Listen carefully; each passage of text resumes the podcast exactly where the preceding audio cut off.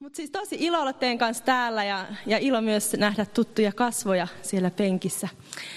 Äm, vaikka verkoston Jumalan palveluksi. Tämä on ehkä toinen kerta, kun mä oon ikinä itse asiassa. Mä oon tosi harvoin päässyt käymään, mutta mä oon silti kuullut. Itse asiassa Petri, sulta mä aikanaan kuulin tästä verkostosta ja sit on päässyt seuraan sivusta ja ottamaan oppiakin soluista ja muista vuosien varrella.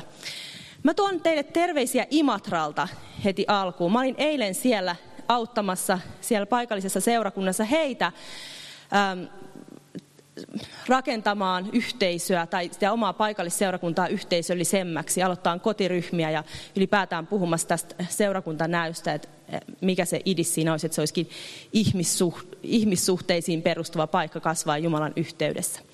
Ja se oli todella innostava nähdä, että siellä oli työntekijöitä, jotka sydämestään halusi nähdä, nähdä sitä ja, ja Jumalan toimivan ja, ja saatiin yhdessä ylistää ja olla sen asian äärellä. Eli terveiset sieltä tämä yhteisöverkosto meidän kirkossa kasvaa ja toivoa on.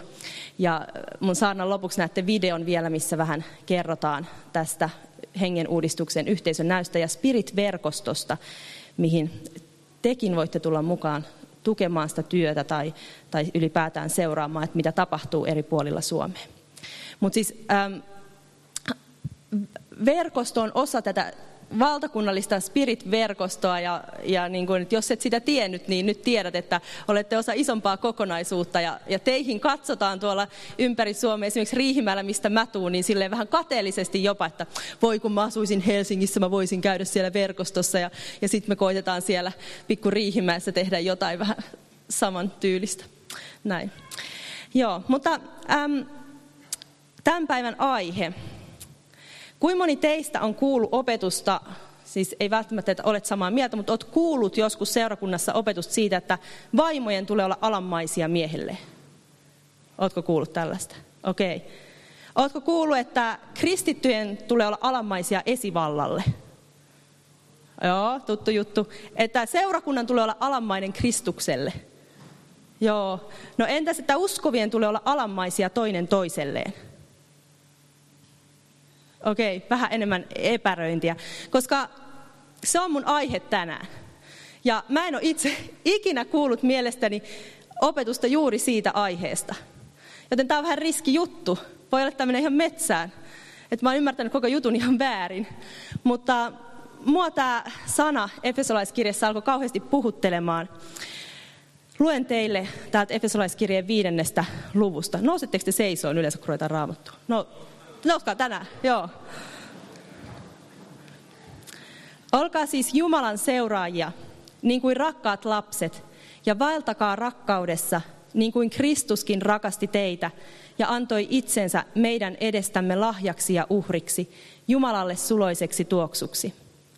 Älkää juopuko viinistä, sillä siitä tulee irstas meno, vaan täyttykää hengellä – puhuen keskinänne psalmeilla ja kiitosvirsillä ja hengellisillä lauluilla, veisaten ja laulaen sydämessänne Herralle, kiittäen aina Jumalaa ja Isää kaikesta meidän Herramme Jeesuksen Kristuksen nimessä. Ja olkaa toinen toisellenne alammaiset Kristuksen pelossa.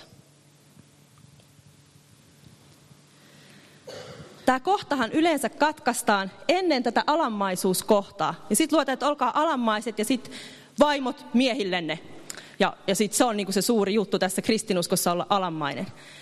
Vaikka se jatkuu, mitä miesten pitää tehdä, ja sitten siinä tulee äm, lapset ja isät ja orjat ja, ja isänät vielä.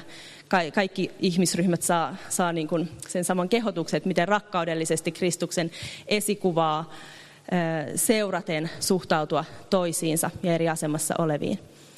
Mutta mä katkasin sen tosta, koska itse asiassa se asiayhteys ei niin kuin ala siitä, että nyt olkaa sitten ö, naiset alamaisia miehille, vaan se asiayhteys alkaa tästä.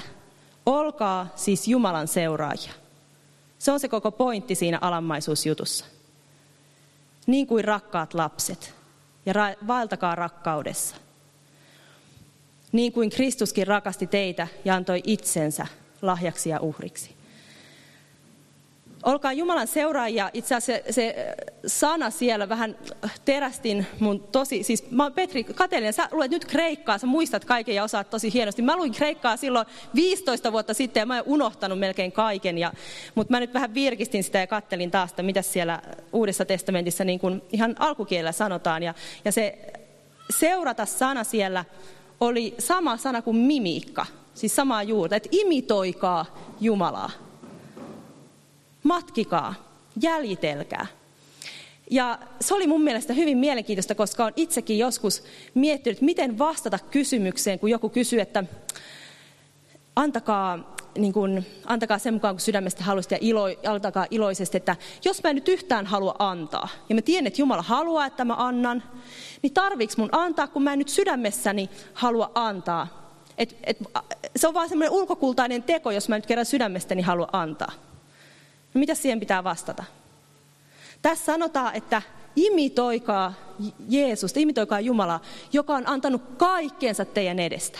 Ei tässä sanokaa, että odottakaa, että teidän sydän muuttuu, vaan jäljitelkää sitä, mitä Jumala teki. Alkakaa tehdä niitä juttuja, mitä Jumala teki. Ja itse asiassa se muuttaa sit sitä sydäntäkin. Ja se pohja sille, minkä takia me alettaisiin elämässä tekemään asioita, mitä me nähdään ja opitaan, että, että Jumala teki, ei ole se, että me sitten kelvattaisiin Jumalalle tai jotain muuta, vaan se, että me ollaan niitä rakkaita lapsia, niin kuin tässä sanotaan. Se, ketä me ollaan, on pohja sille, mitä me eletään. Ja se, miten me eletään, tekee meistä yhä enemmän sellaisia, mitä me jo ollaan Kristuksessa. Näettekö ympyrän tässä?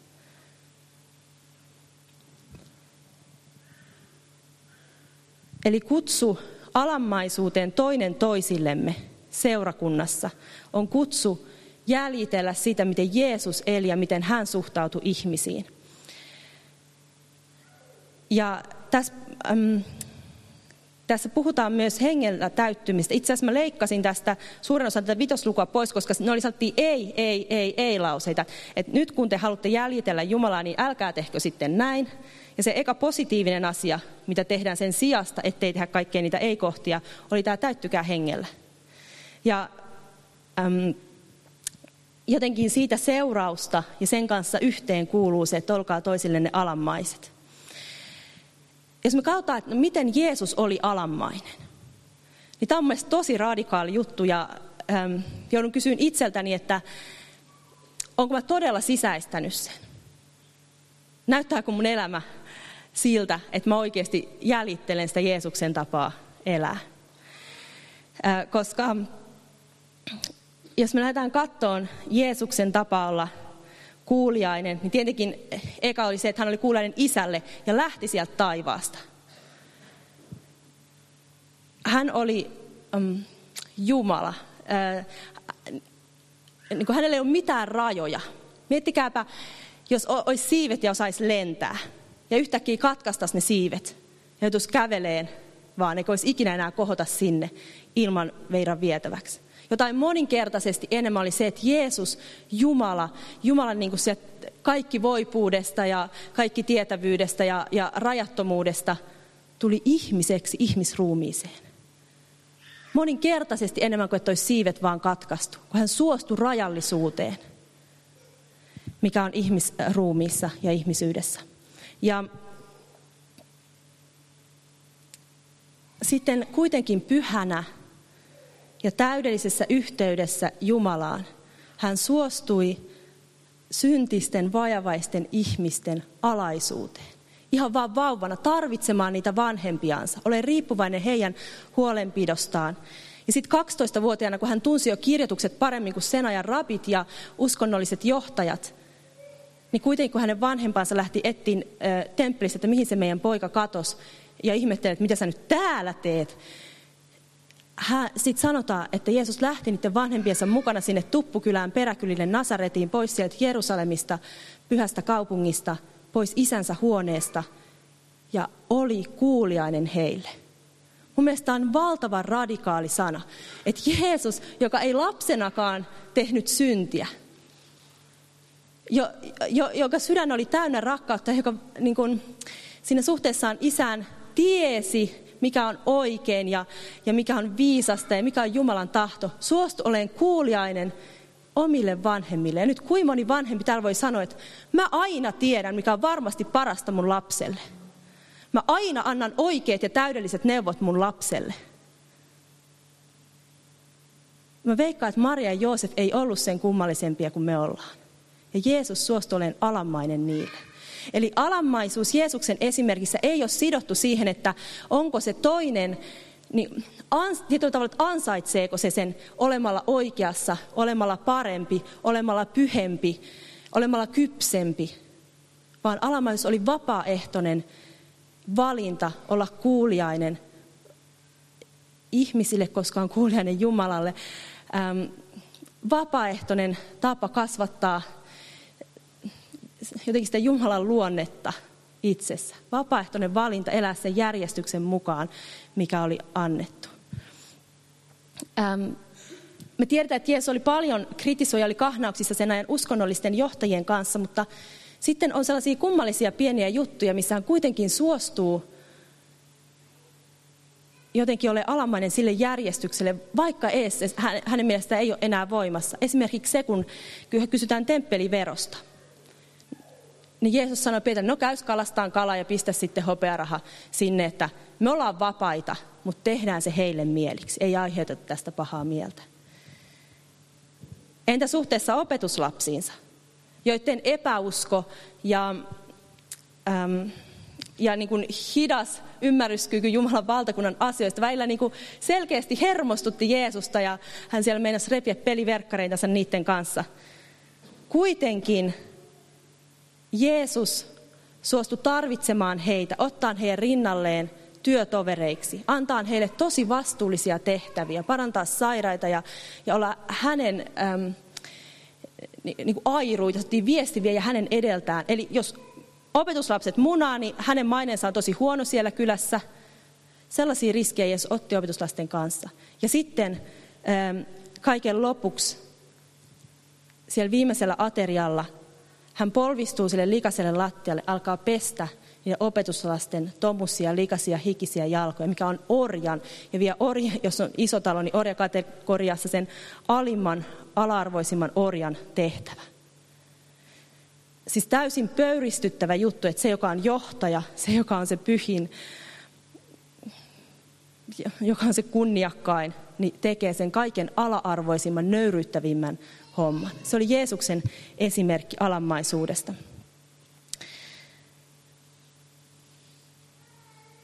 Mitä Jeesuksen malli voi tarkoittaa meille, meidän ihmissuhteissa, ihmissuhteissa seurakunnassa, mutta, mutta laajemminkin perheessä tai työelämässä, tai missä me nyt sitten ollaankaan. Jos Jeesus osoitti kunnioitusta ja alammaisuutta syntisille, erehtyville ihmisille, niin – voitaisiko mekin? Mä luin ähm, tätä valmistellessani netistä mielenkiintoisen artikkelin, se oli englanninkielinen ja se teki muhun vaikutuksen. Siinä oli pastori, joka sanoi, että hän on alkanut ihmetellä sitä, että minkä takia uskovat, jotka seuraa jotain hengellistä, suurtakin johtajaa, jonka selkeästi sen raamattuopetusta, jotenkin sen käsitys Jumalasta tai jotenkin tästä hengellisestä elämästä on täysin pielessä. Ainakin toista, jo, niin kuin toista mieltä olevien ää, mielestä. Ähm, mutta siis jopa niin, että, että siellä seurakunnassa saattaa olla niin kuin vinoutuneita asioita. Minkä takia uskovat kumminkin kasvaa sellaisissa seurakunnissa? Ja hän totesi, että se vastaus, ainakin osa sitä totuutta, minkä hän on löytänyt, on alammaisuus. Se, että kun me ei kerran voida täältä löytää täydellistä pastoria, sori Petri, vaikka suskin tulee pastori, niin se täydellinen, se ei niinku liity siihen, mutta, mutta hyvä pastori sus tulee kuitenkin. Ähm, niin, että kun ei kerran täydellistä löydy, niin Jumalan valtakunnan periaatteiden noudattaminen, eli alanmaisuus Jeesuksen esimerkkiä seuraten, vajavaistakin, erehtyvääkin pastoria kohtaan tai, tai niin kuin seurakuntaa kohtaan – kantaa sitä hengen hedelmää, tuottaa hengellistä kasvua, koska se, se on siinä Jumalan valtakunnan luonteessa. Ähm, ja nyt mä en tarkoita, niin että me ihminen nostaan korokkeelle, vaan niin kuuliaisuudesta Jumalaan me asetutaan sille johdolle, mikä meille on annettu. Mä kuulin tästä hyvän esimerkin, kun olin Lontoossa. Teillä puhuttiin Alfa-kurssista tässä, ja Alfathan on lähtenyt sieltä Lontoon Holy Trinity Brompton seurakunnasta, seurakunnasta, ja olin siellä, kuulin heidän seurakuntansa historiasta, mikä voisin sanoa, että se tuotti kokonaisen mielen uudistuksen mulle. Mä en todellakaan ollut mikään ala, alamaisuuden kannattaja sitä ennen ja ehkä hitaasti otan askeleita niin kuin tähän suuntaan yhä vieläkin, mutta, mutta se, se niin kuin, voisi sanoa, se mullisti mun käsityksen siitä, että miten seurakunnassa meidän tulee suhtautua johtajiin, jotka on väärässä. Ainakin meidän mielestä väärässä. Mutta vaikka ne olisi Jumalankin mielestä väärässä, niin silti. 70-luvulla Mä toivon, että muistan nämä oikein, mutta se oli, ehkä se oli Niki Kampelta, ehkä se oli se, joka on nykyään kirkkoherra, mutta sinne kumminkin tuli pastori, joka sen sydän palo opettaa raamattua ja, ja että olisi rukoileva seurakunta ja pyhähenki saisi toimia siellä. Ja, ja jotenkin se, seurakunta voisi viehättää nykyajan ihmisiä. Siellä ei aina tarvitsisi ehkä urkuja, että voisi tuoda kitarankin sinne. Tai ehkä ei tarvitsisi istua kovilla penkeillä, vaan voisi tuoda tuolit sinne. Tai jotenkin vapaammin olla siellä. Kirkkoherra sanoi, ei, ei, ja ei. No, mitä hän teki? Hän alistui siihen kirkkoherran tahtoon ja aloitti pienen piirin vaan niiden seurakuntalaisten kanssa, jotka halusivat kokoontua tutkiin raamattua ja rukoileen yhdessä. Ja siitä pienestä piiristä he rukoili uskollisesti, siunas sitä kirkkoherraa ja näin. Ja lopulta tuli sitten hän kirkkoherra eläkkeelle tuli uudet vaalit ja uusi pastori valittiin kirkkoherraksi, joka oli tämän uudistuksen kannalla ja yhtäkkiä tuli vapaus. Mutta siinä kesti, mä en muista, se ei ehkä ollut kymmentä vuotta, mutta se oli monta vuotta. Kun ne uudistushaluiset pastorit kokivat, että heillä ei ole mitään vapautta toimia muut kuin se pieni raamattupiiri siinä seurakunnassa. Mutta Jumala näki sen sydämen asenteen, mikä heillä on, että he suostu siihen alamaisuuteen kunnioittamaan sitä johtajaa, joka heillä oli. Eikä alkanut sanoa, että no ei kun me, me tiedetään enemmän, niin kuin, me ollaan nyt Jeesuksen asialla ja sä oot ihan vanha kalkkiutunut kalkki, sä et nyt ymmärrä näitä juttuja. Tai he ei lähtenyt muualle sieltä, vaan he pysy siellä uskollisesti ja rukoili. Ja Jumala siunasi sen ja ympäri maailmaa. Siis, mä en tiedä paljonko ihmisiä tulee Alfan kautta uskoon tänä päivänä, mutta siis se on yksi siunaus, mikä siitä seurakunnasta on lähtenyt ja, ja mikä se on sille alueelle ollut se siunaus. Ja miten niillä on seitsemän Jumalan palvelusta kirkko täynnä viikonlopun aikana, seitsemän kertaa on nuoria ja eri ikäisiä ja ne on saanut penkit pois kirkosta ja nuoret istuu tyynyillä ja vanhemmat istuu sitten tuoleilla omassa Jumalan palveluksessaan. Niitä urkuja ei heittänyt pois, vaan, vaan kun siellä bändi soitti edessä, niin yhtäkkiä urut yhtyi siihen ylistykseen. Ihan mieletöntä. Ähm, koska alanmaisuus on Jumalan antama periaate tai, tai malli, niin se tuo meille siunauksen, kun me noudatetaan sitä – ei nyt tarkoita, että ollaan sellaisia lampaita, jotka mennään niin kuin mutisematta, mutta silloin, kun me ei voida vaikuttaa asioihin, vaikka me on yritetty, niin että me suostutaan siihen. Tämä sopii työpaikalle. Jos sun pomo ei, ei suostu, vaikka sä väännät sille rautalangasta, niin mieti, onko alammaisuus vaihtoehto. Tai aina niin, niin kuin kunnioitus. Tai toinen uskova, jos se on nyt väärää mieltä jostain opin kohdasta tai raamatun paikasta – vaikka se olisi sun mielestä todella iso asia, todella räikeä rikkomus Jumalan järjestystä vastaan, mistä se on nyt väärää mieltä, niin mitä se tarkoittaisi suhtautua alanmaisesti toinen toisiin, siihen toiseen uskovaan? Tai mitä se tarkoittaa silloin, kun me tullaan loukatuksi? Valitettavasti seurakunnat ei ole sellaisia äm, ihania saaria, missä suljetaan pois kaikki ihmisten raadollisuus, vaan sielläkin voi joutua että, että mä loukkaannut jonkun sanoista tai, tai joku kohtelee mua kurjasti, tarkoittamattahan tai, tai joskus jopa tahallaan.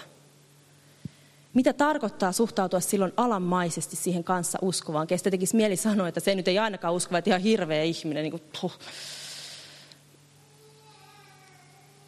Mitä Jeesus opetti? Kenen vastuulla on mennä hieromaan sitä sovintoa? Senkö, joka on syyllinen. Jeesus sanoi, että meidän tehtävä on antaa anteeksi, jos joku on rikkonut meitä vastaan. Ja jos, jos mä tiedän, että jollain on jotain mua vastaan, että joku kokee, että mä oon häntä, niin silloinkin se on mun velvollisuus mennä ja hieroa se sovinto. Minulla uskovana on aina velvollisuus ja vastuu mennä ja, ja hieroa se rauha, riippumatta siitä, kuka on syyllinen. riippumatta siitä, mikä mun mielestä olisi niin oikeudenmukaista.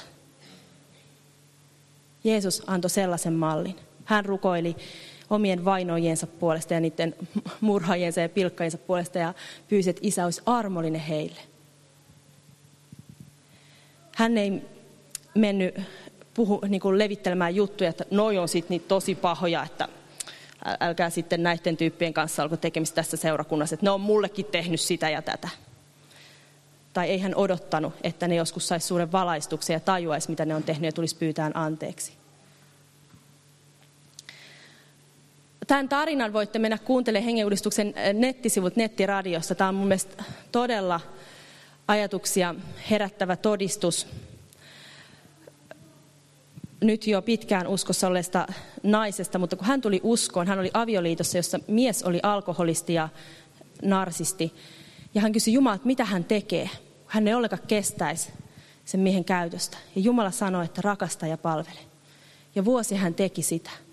Ja hän sanoi, että, mä en muista oliko se 15 vuotta, siis se oli joku käsittämättömän pitkä aika, että sitten tuli käänne ja helpotti, kun hän tajusi, että hän ei ole yhtään parempi kuin tuo hänen alkoholisti, narsisti miehensä.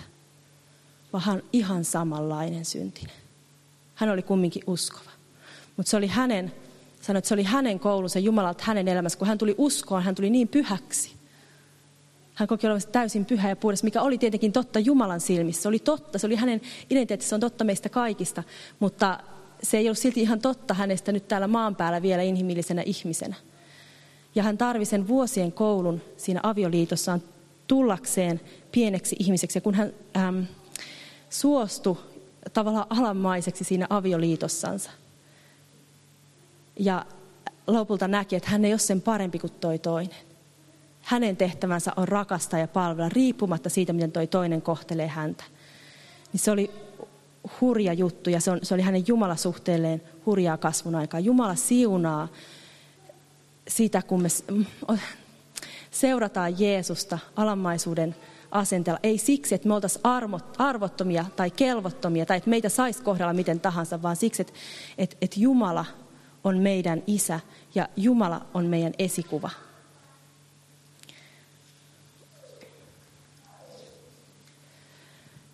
Ja sellainen juttu, missä mistä helposti tulee kompastuskivi myöskin tähän alamaisen asenteen harjoittamiseen, on se, että jos me nähdään, että toinen uskova tekee syntiä tavalla tai toisella.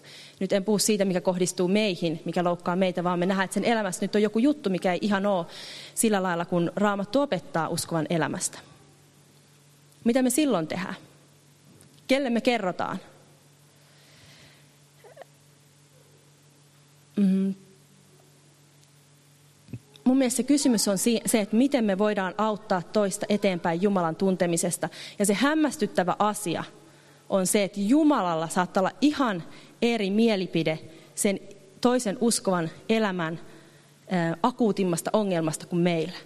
Meidän mielestä se ehkä käyttää jotenkin pahaa kieltä tai, tai silloin jotenkin se alkoholin käyttö ei ole ihan uskovalle sopivaa tai mikä ikinä. Yleensä me nähdään vain ne ulkoiset asiat, mutta ehkä Jumalan mielestä – siellä sisimmässä onkin joku ihan toinen asia, minkä hän haluaa käsitellä ja mitä hän hoitaa. Ja se ulkoinen asia korjaantuukin kuin itsestään, kun se sisäinen asia menee kohdalle. Ehkä toisen uskovan, ää, on se sitten vaikka nettiriippuvuus tai tupakointi tai shoppailu tai mikä tahansa, onkin vaan, tai vaikka sillä olisi väärät mielipiteet, sillä olisi jotenkin vääränlaisia ajatuksia raamatun opetuksesta jossain kohdassa, niin ehkä ne vaan liittyy siihen, että äm, Jumala ei ole vaan saanut täyttää sen sisintä vielä. Se ei koe itseensä vielä täysin rakastetuksi ja pyhäksi Jumalan lapseksi. Tai jotta se voisi tuntea Jumalan käskyt, sen pitää ensin tuntea Jumala siinä rakastavana, armahtavana isänä. Sen pitää päästä ensin siihen Jumalan lapsen vapauteen, jotta sen elämä voi alkaa heijastaa sitä vapautta. Mulla on ihana esimerkki tästä, jonka eilen sain luvan kertoa Imatralla ja haluan sen teillekin kertoa. Ähm, äiti-ystäväni, joka meidän, oikeastaan meidän ystävyys ja semmoinen matkakumppanuus, hengellinen matkakumppanuus alkoi siitä, että hän oli, odotti toista lasta ja se ensimmäinen tosi villi poika, hän oli ihan hukassa, jotenkin se arjen pyörittäminen ei millään toiminut ja, ja hän, hän pyysi apua. Ja mä ajattelin, että nyt mä en voi sanoa, että mä oon uskova, jos mä näen, että tuossa on mun uskon sisko, jota en edes kauhean hyvin tunne. En silloin tuntenut, että jos mä en mene auttaa häntä, mä en voi sanoa, että mä oon uskova ja mä en tee mitään, kun mä näen, että hän on tosi niin kuin avun tarpeessa. Joten mä sanoin, että okei, mä tuun auttaa. Ja autoin ihan konkreettisissa kotijutuissa ja vein poikaa ulos mun poikani kanssa ja tällaisia asioita. Ja me alettiin puhua hengellisistä asioista ja sitten sovittiin, että okei, tavataan sillä lailla, että rukoillaan yhdessä ja puhutaan niistä kysymyksistä, mitkä häntä askarrutti. Ja, ja niin me tehtiin ja siitä lähti tämmöinen vähän opetuslapseussuhde meillä. Ja, ja sitten hän muistaa, kun hän pohti, että hän tietää oikeastaan, miten hänen pitäisi toimia. Hän tietää, miten hänen pitäisi toimia lastensa kanssa, mutta kun hän ei pysty siihen, että hänellä ei ole voimaa muuttaa itse itseään. Ja mä aloin miettiä, että muutos, muutos, mistä lähtee muutos? Kun Jumala muuttaa meitä, se lähtee aina sydämen uudistumisesta. Mikä uudistaa ihmisen sydämen? Se on vaan Jumalan tekoa, jotain, että, että Jumala niin saa puhua sinne ja Jumala saa koskettaa sieltä. Ja sitten mä uskon, että Jumala johdatti mun käsiin yhden kirjan, ja mä avasin sen kirjan ja tosin, hei, tähän on suoraan tälle niin kuin mun ystävälleni, ja sanoin, että hei, katso tätä, haluatko lukea mun kanssa tätä, luetaan molemmat luku kerralla, ja nähdään ja keskustellaan ja rukoillaan. Ja niin me tehtiin. Ja Jumala puhutteli, siis sen kirjan ne ekat luvut koski nimenomaan sitä, että meidän Jumalasuudetta, mitä me ollaan Jumalan silmissä. Että me ollaan jo pyhiä ja armahdettuja, arvokkaita ja valittuja ja, ja kaikkea tätä näin ähm, Kristuksessa. Ja, ja se teki työtä, näin, niin kuin Raamatun totuudet teki työtä hänen elämässänsä.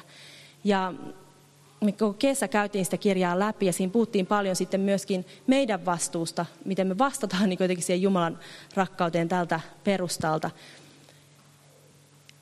Ja se muutos on silmin nähtävä. Se äiti, joka oli väsynyt ja masentunut ja uupunut ja, ja näki vaan ne omat ongelmansa, ei pystynyt nostamaan katsettansa sieltä niin omasta arjestansa, eikä oikein näkee Jumalaa siinä mukana, niin kuin se loistaa tänään. Ja ja kuinka sitten kysyy, mitä kuuluu, ne ekat sanat on, että kun Jumala on niin mahtava ja, ja Jumala on vastannut tällaisia rukouksia. Nyt Jumala on, ja se mikä on jännintä on se, että monet meistä siinä ympärillä, me oltaisiin voitu kertoa hänelle hänen tämmöisiä ongelmiansa suhteessa muihin ihmisiin tai, tai hänen elämässänsä. En mä koskaan kertonut niitä hänelle, mutta Jumala kertoo. Ja Jumala antoi hänelle voiman päästää irti asioista, jotka oli esteenä hänen Jumalasuhteessaan. Jos me suostutaan alammaisuuteen suhteessa niihinkin uskoviin, jotka meidän mielestä on jotenkin ehkä hairahtanut tai väärällä polulla tai jotenkin niiden se uskon elämä ei ole ihan tasapainossa, niin me asetutaan siihen rinnalle.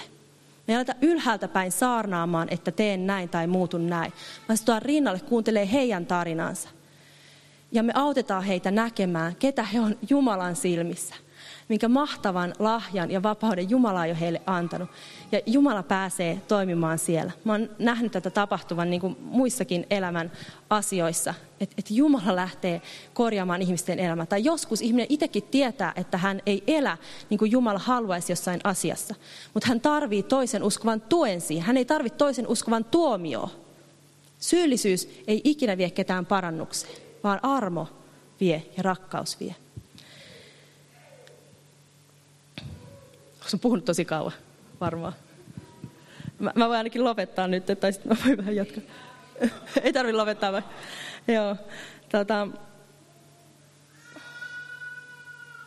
nyt se ajatus pääsi katkeamaan. Mimmonen on meidän todistus Jumalasta, kun me kohdataan ihmisiä, jotka meidän mielestä – on jotenkin väärässä tai jotenkin hairahtaneita tai mikä ikinä niissä on pielessä.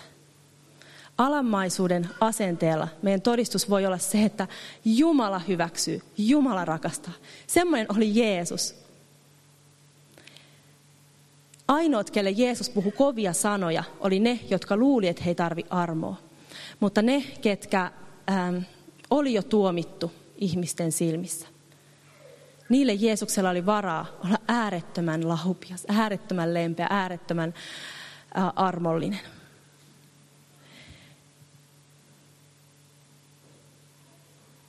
Ja todellinen Jumalan imitoiminen, todellinen Jumalan seuraaminen kantaa hyvää hedelmää meissä, koska se on Jumalan valtakunnan yksi periaatteista. Se kantaa hyvää hedelmää myös muiden elämässä, kun me suhtaudutaan näin alhaalta käsiin kanssa uskoviin tai, tai vaikka kehen tahansa ihmiseen, niin Jumala pääsee toimimaan heidän elämässä. Rukoillaan. Ja jos me kiitetään siitä mielettömästä nöyryydestä, mikä sulla oli.